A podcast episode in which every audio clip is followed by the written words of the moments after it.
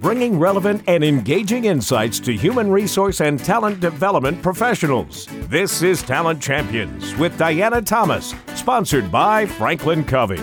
Here is your host, Diana Thomas. Welcome to another episode of Talent Champions. I'm Diana Thomas, and I'm honored to serve as your host.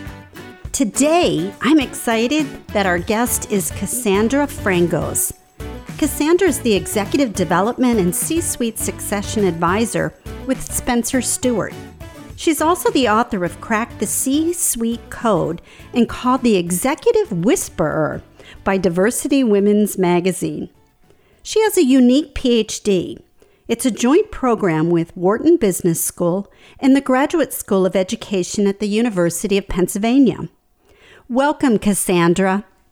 Thank you, Diana. Happy to be here. Yeah. I was thinking back to how did we meet, and I think the first time our paths crossed was I was hosting a networking event with one of our mutual friends at Hamburger University, and we had a futurist. I think it was Bob Johansen there. Do you remember that? Yes, I do. I remember it very well. Yeah, I remember just being so impressed with what he brought up. And do you really think that'll come to fruition? And it has.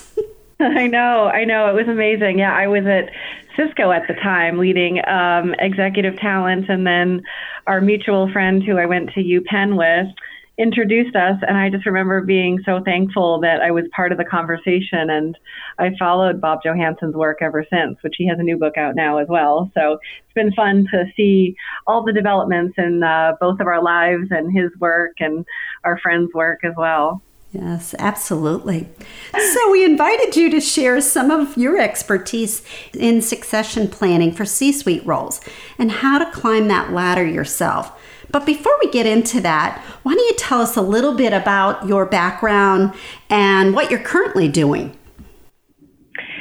Yeah, so my background has been a blend of psychology and business through my undergrad, through doctoral work, which has just been so fun. And I remember at the time in undergrad, people saying, "What in the world does psychology and business have to do with each other?" And now, I mean, as as we both uh, have experienced, it's so much um, at the forefront of business, where you think about what makes leaders the way they are, how did that how does that impact the way businesses are run, and so a lot of my background has really been that mix, but I grew up in consulting, uh, where I worked for a Harvard Business School professor who was the founder of Balanced Scorecard. And I was able to start a human capital practice within that firm, which I really enjoyed, worked with many companies around the world, and then really uh, pivoted into industry, where I worked for biotech and then Cisco Systems, where I had the pleasure of uh, working on executive development for the top, and then ultimately worked on John Chambers' succession, where he was a very iconic CEO in the tech space. And I was uh, had the privilege of working with Spencer Stuart actually through that process. I enjoyed that work so much that uh, got recruited away to uh, to join Spencer Stuart, where I spend all my time really on assessment and development and coaching and succession planning for CEOs in the C-suite and uh, and then also got inspired along the way to write this book. I really love what I do and just feel privileged to be able to do it. Yeah. Well, tell me a little bit more about the book. As an author, you know, you said you were inspired. Um, tell us a little bit about the process of what inspired you, and was it um, more work than you thought it was going to be? well, as you know, Diana, as a as someone who's written a book as well, yes, absolutely, much more work than I thought it would be, um, but also a lot of fun and a journey. But what inspired me was uh, part of my job at Cisco was to run our executive development uh, programs where it was the pipeline for future executive roles, and uh, I was part of that where we had to really be very active with the board. And of course, they own the process and manage it, and really had to go in and out of those discussions and uh, and also help John as he thought about uh, his future role. And and there was a cohort that was running, and I kept running in and out and thought, oh my goodness, this there's a few people in this cohort who could be the future leaders of Cisco. And at that moment, when the press release went out and I went back into the cohort and said, you know, this is really why I've been running in and out of this session. Uh, this is what I've been working on. They all kind of looked at me very innocently and said, Well, how in the world does someone get to be CEO? And how do you think about succession? And how does somebody get to the C suite now that we've had uh, succession happen at the CEO level? There's now a whole new set of C suite executives. And so they inspired me really to write a blog to start thinking about well, what, what are some of the things, what are the steps, or what are the pathways to getting to the C suite?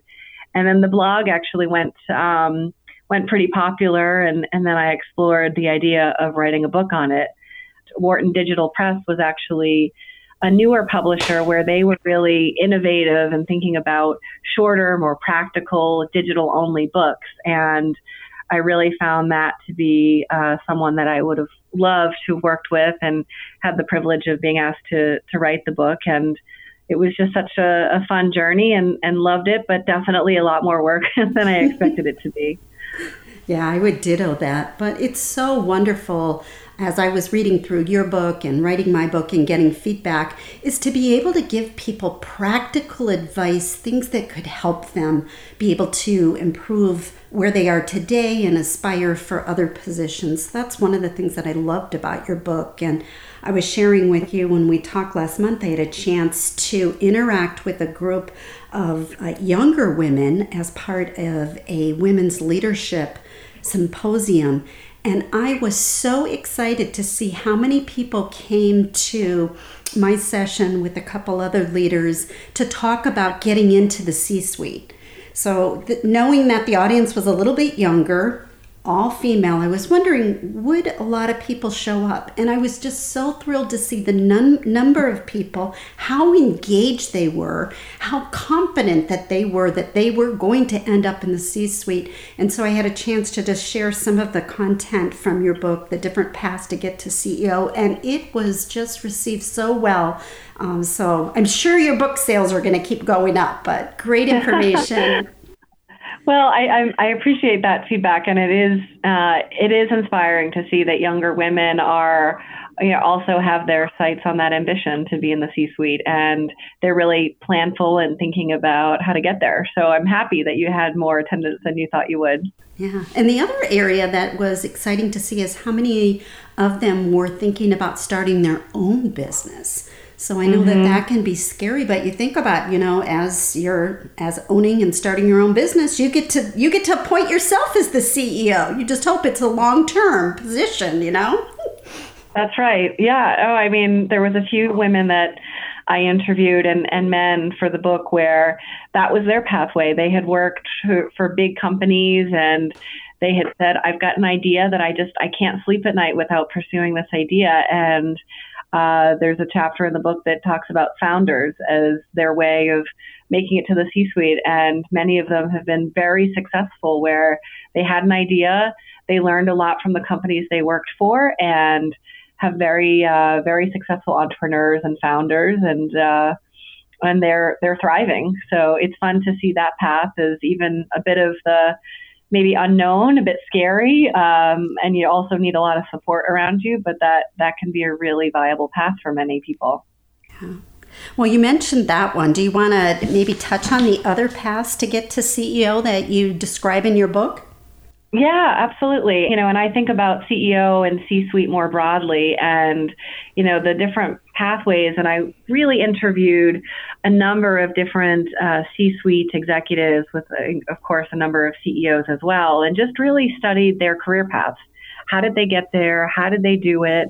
Just really listen to their story. And there was a few different ways that they did it you know, one is the first is a tenured track um, where I talk about in the book a chapter that outlines there's many successful executives where they built their careers at a company. And so they've been at a company for 20 years and had a number of different jobs, a number of evolutions in their own career. And, and as business is changing so fast, they could be part of one company, but almost five different companies because of the pace of change and the way technology is is changing business. So that can be very different uh, in terms of the impact on careers. And so that path does require some patience to think about well, how do I make sure that I stick with the company and how do I make sure that I grow and evolve. But there is many C-suite executives out there today where they built their career over time being a long tenured executive. And then the other is where they do reach a certain point at a company and they say, you know, I'm going to be the number two, or I don't really see a fast succession, and I really would love to be the CFO, as an example. And so then they decide to be a free agent and change companies, and really where they may have been in a middle management job or even a few steps below the C suite in a larger company, and they become the number one position in a smaller company. That's very common. Where I work today at Spencer Stuart, which one half of the business is recruiting and the other half does what I do, where it's really around the succession assessment and development. And so a lot of times, uh, recruiters will say there's someone who is a number two at a larger company who actually slides quickly into the number one spot when they change companies. Uh, so that's another path. Uh, and then the other is what I talked about before in terms of uh, starting your own company, a founder. And then the last one, which is a bit non traditional, which was the Cisco case of CEO succession, which is a leapfrog leader. And that's becoming more and more common. And the leapfrog leader is one where they skip over a level. So they might have been two levels below the CEO and jumped up to be the CEO, or they were two levels below the C suite and jumped up to the number one spot in the C suite. So that is becoming more and more common, more and more of a trend. Uh, there's lots of complications that go along with that, as you would imagine, to skip over a whole level, but leapfrog uh, leaders is also another pathway. And you know what? Just to jump in, one of the things I'd love for you to share, because I thought it was so impressive and it had to feel good for you, like you knew you got it right. So when you announced, you know, at Cisco that you were going to move this leader up in Leapfrog, um, can you just share what was the reaction of people in the company? Yeah, it was so positive. I mean, uh, Chuck Robbins, who's now the CEO of Cisco, got a standing ovation when we announced uh, transition. It was just so much followership, so much buy-in. He had led sales, so he had a large portion of the organization already, but um, people really had watched him over time, and some to some he was unknown, but they really had a lot of confidence in his leadership and very inspirational. And also, if you track the Cisco stock, it's done really well. Um, and so, good positive market reaction as well. That's great. That's wonderful. So I, I'm, I'm intrigued with your title of being the executive whisperer. So can you tell us more about that? So that was one where I uh, I sort of blushed and maybe like hit under the table when I when they said that in Diversity magazine. um, I I didn't expect that that would actually be the title that they would put on the article, but when I got interviewed for the magazine and uh, told a little bit about what I did, they said interesting, and you know, it, it was a bit of a funny story just because a lot of times, as you know, you do a lot of this work yourself, Diana, but you're coaching executives, you are kind of thinking about what's the next moves that they need to make as they think about their career and as they think about company or even as they work with their teams. And, you know, you, you tend to be kind of the silent partner. You're not the one out front where you would necessarily get the recognition or the credit for that particular move that an executive made or uh, anything like that. So it becomes a bit of uh, a whisperer in a sense where you are having this conversation privately with an executive. And if you've made an impact on how they behave, how they act, how they lead, it's a lot of gratitude. Uh, and I'm thankful that I have the chance to do that. And, you know, I got a text the other day from someone that I used to coach at Cisco, and he said, I got my SVP promotion, which at Cisco, that's a very big deal. There's not that many uh, senior vice presidents. And he said, I, I feel thankful for the work we did together. And um, I, I felt like I was part of his success. And I was incredibly proud and excited for him. Uh, but you're not necessarily the one out front, or maybe not even that people even know that that person asked for help along the way. Yeah, that's so true. And and I tell you, if there's one reason I do what I do, it's that is yeah. feeling like you can help people behind the scenes to let them shine. And then they're so, so appreciative, like you said. They are. They really are. Yeah, and it's you know, in the C suite and CEO in particular, it's it can be lonely, it can be scary, it's vulnerable, it's uh you know, a lot of times if it's the first time they've ever led a team of that magnitude or a company of that size, um, it can be scary and they can't be vulnerable with everyone because their direct reports might uh, be looking for them to have the answers, which they don't always have the answers and they can't always have the answers. But um, there are kind of a select few that you could be really um, open with and, and talk about the challenges. Yeah, I think that's a a great way to sum that up and and just being that thought partner so i think about when i've had an yeah. executive coach and how i used her and then to be that thought partner for leaders who can't say hey i'm a little challenged with this or can i just talk it through with you because i have to go yeah. in and be strong and confident so yeah mm-hmm. absolutely i love that word also just thinking as a thought partner because there are just times where you don't know the answer. You just need somebody to have a, you know, think think through it with or think out loud and um, just really be a good listener. So the thought partner, I think, is a nice way to put it. Yeah. yeah. So, one of the things that, you know, I'm hearing a lot about uh, companies needing and leaders being challenged to is to help disrupt the company culture, to change the culture, to shift it to something that will help them be successful in the future. And that's not always easy. It can be, you know, large and complex uh, in a larger organization. How do you coach people to start getting their heads around what it means to really create a different culture, a, a thriving, winning culture?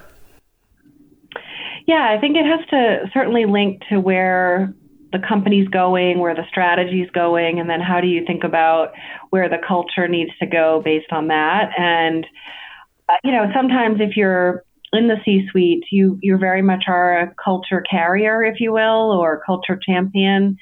And if you really need to play a role in disrupting that, um, it's thinking through, well, who are the who are the people who are really willing to go with you, uh, really excited about the change, and and then there's always going to be a third, let's say, who are very resistant to change, don't really want to change the culture, don't really understand what's this whole disruption, reinvention piece look like.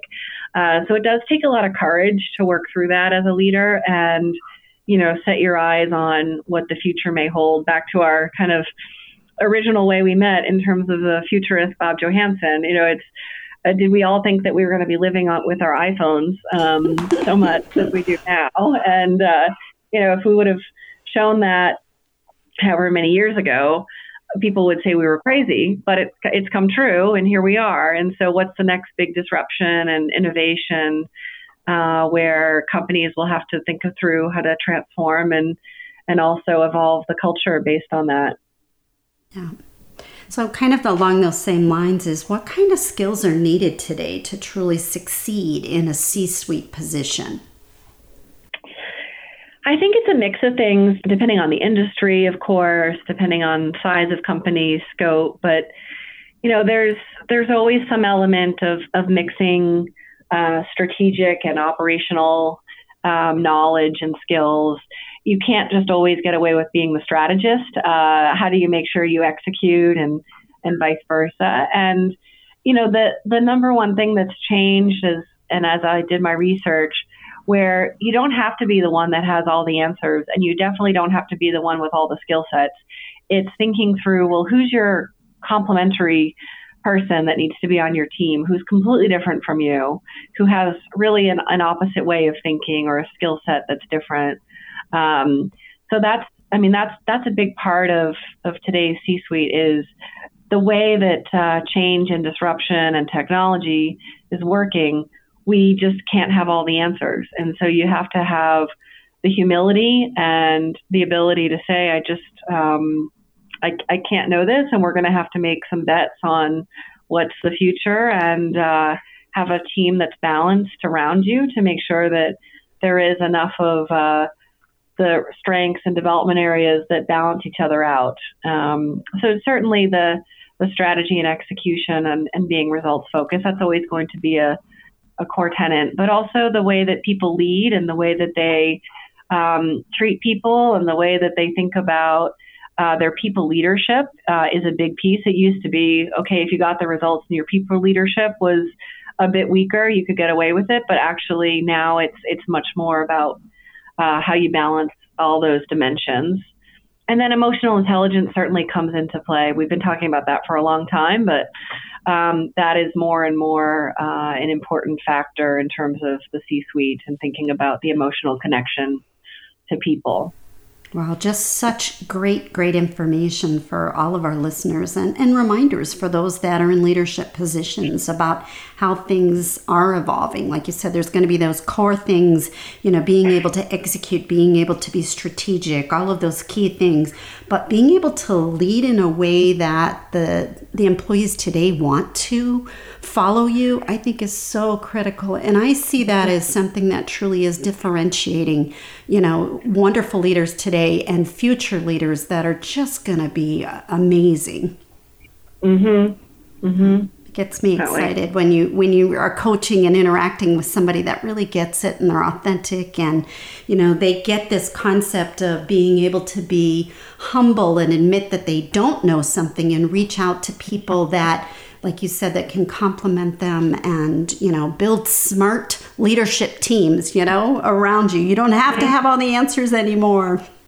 That's right. That's right. And and uh, both of our backgrounds in le- you know learning um, that's that's huge. I mean, having this just natural curiosity of wanting to learn and reinvent yourself, and that's uh, it takes a lot of hard work. And John Chambers used to say, you know, he would reinvent himself every few years, and that that was a completely uh, big part of his brand and the way he thought about technology, the way he thought about his own personal leadership, and being just willing to learn new things every few years and disrupt him his own self and his own uh, way of doing things and challenging himself. Well, what, what if we brought uh, technology to India as we think about the future of healthcare?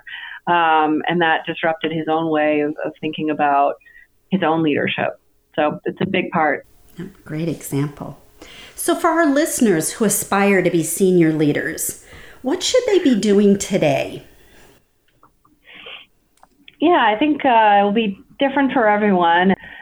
There's a few commonalities as people I interviewed for the book and have talked to many other uh, senior executives, but one is there's there's typically no success without um, your own personal board of advisors, and so that can be people who are always giving you honest feedback, who are advising you in terms of your career and thinking through how to evolve your own leadership. And a lot of times that's inside and outside of your company. So sponsorship is a, is another big thing. We're having an explicit sponsor, and it's talked more about uh, for women leaders. But Sylvia Hewlett, who's done some great work on sponsorship, who's also a dear friend, has done lots of wonderful work and thinking through how everyone really needs a sponsor and somebody willing to go beyond advocacy for you. Um, that's a big part of it.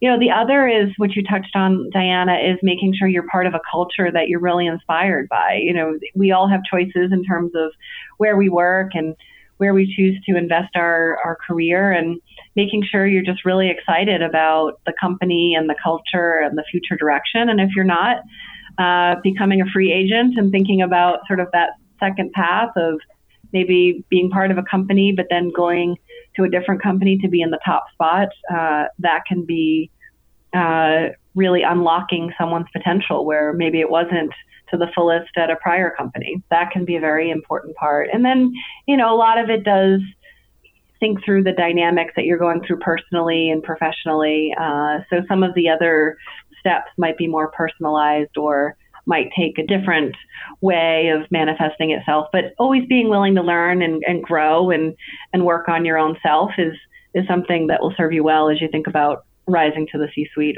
or even middle management.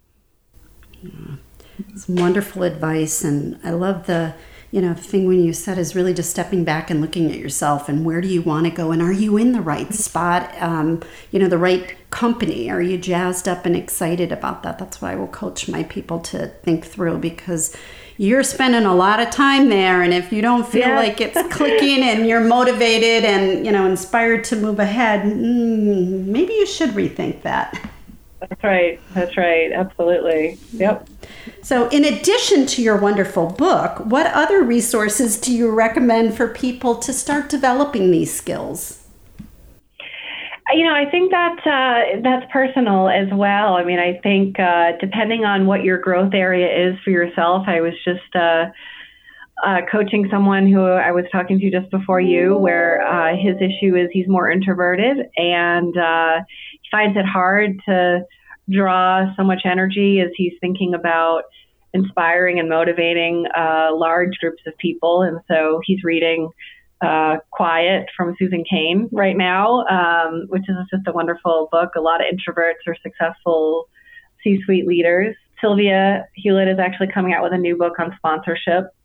So if that's something where you really feel like you need a sponsor, you don't have one, you're not sure how to get one, that can also be a resource. Uh, as you think about even if you're trying to be a better people leader, a lot of what we read, Diana, on coaching can be something uh, that's important for others. And, you know, your book around talent and others' books around talent can be an important part if that's not someone's strength, where they're more on the harder side of management versus the the more people oriented getting more reading and more uh, thought leadership around talent and coaching can be also an important part to round someone out. Yeah I, I, so agree. I love the resources that you outlined. And, and I think it starts with really understanding your strengths and opportunities. So if you get a chance to do some kind of an assessment or just knowing yourself, like I, I tend to see people that either are really strong with relationships or their natural yep. tendency is strong with results. And know what your strength is and then work on that other side. Because if you really want to be the leader of the future in the C suite, you have to be able to do both. Mm-hmm. That's right. That's right. Exactly. Yep. So let's turn it back to you for a minute. So, who has had the greatest impact on your personal life, and why wouldn't you be where you are today without that person's influence?